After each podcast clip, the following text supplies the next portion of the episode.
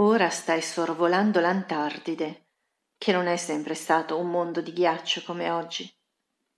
Siamo in un'area protetta che gli aerei non possono sorvolare.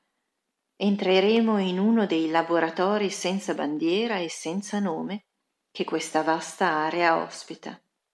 Non appartiene a nessuno, a nessuna nazione della Terra, perché è stato stabilito un accordo tra chi gestisce il pianeta nella massima segretezza e i nostri fratelli e sorelle dell'ombra. L'infezione che corrode la Terra e che è abilmente alimentata dalle cosiddette trecento famiglie, le élite finanziarie, si diffonde da alcuni decenni ormai. Queste famiglie sono raramente figure pubbliche e nessuno le conosce veramente.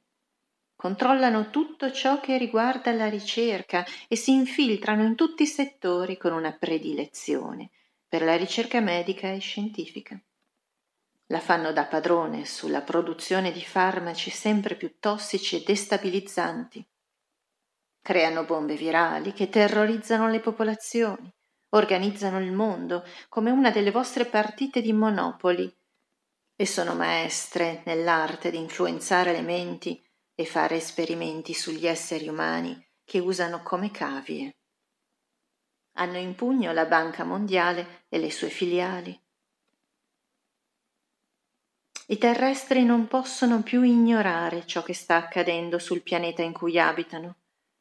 Prima l'umanità si è messa a separare il corpo dall'anima e poi a glorificare l'uno a spese dell'altra, ma non ne avete abbastanza di punirvi, di farvi sofferenza, violenza, invece di vivere nell'amore del tutto. Basta esitazioni e compromessi. Unite spirito e materia e percorrete la via di mezzo. I servitori dell'ombra sono in perfetta armonia con i loro obiettivi, quindi perché non fate altrettanto anche voi, con ciò che è essenziale per voi? Vi resta poco tempo prima che questa civiltà scompaia di nuovo. Le armi non vi serviranno a nulla, vi aiuteranno solo la vostra luce interiore e sapere vedere le cose dall'alto, come fa l'aquila. Cosa avete da perdere? Non rimarrà traccia del governo mondiale se finalmente vi saprete affermare.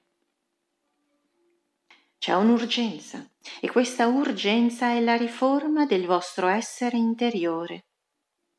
Se gli esseri umani cambiano modo di pensare e di amare, se raddrizzano la schiena, se la loro mente ordinaria e l'ego non regnano più sovrani, allora il mondo cambierà.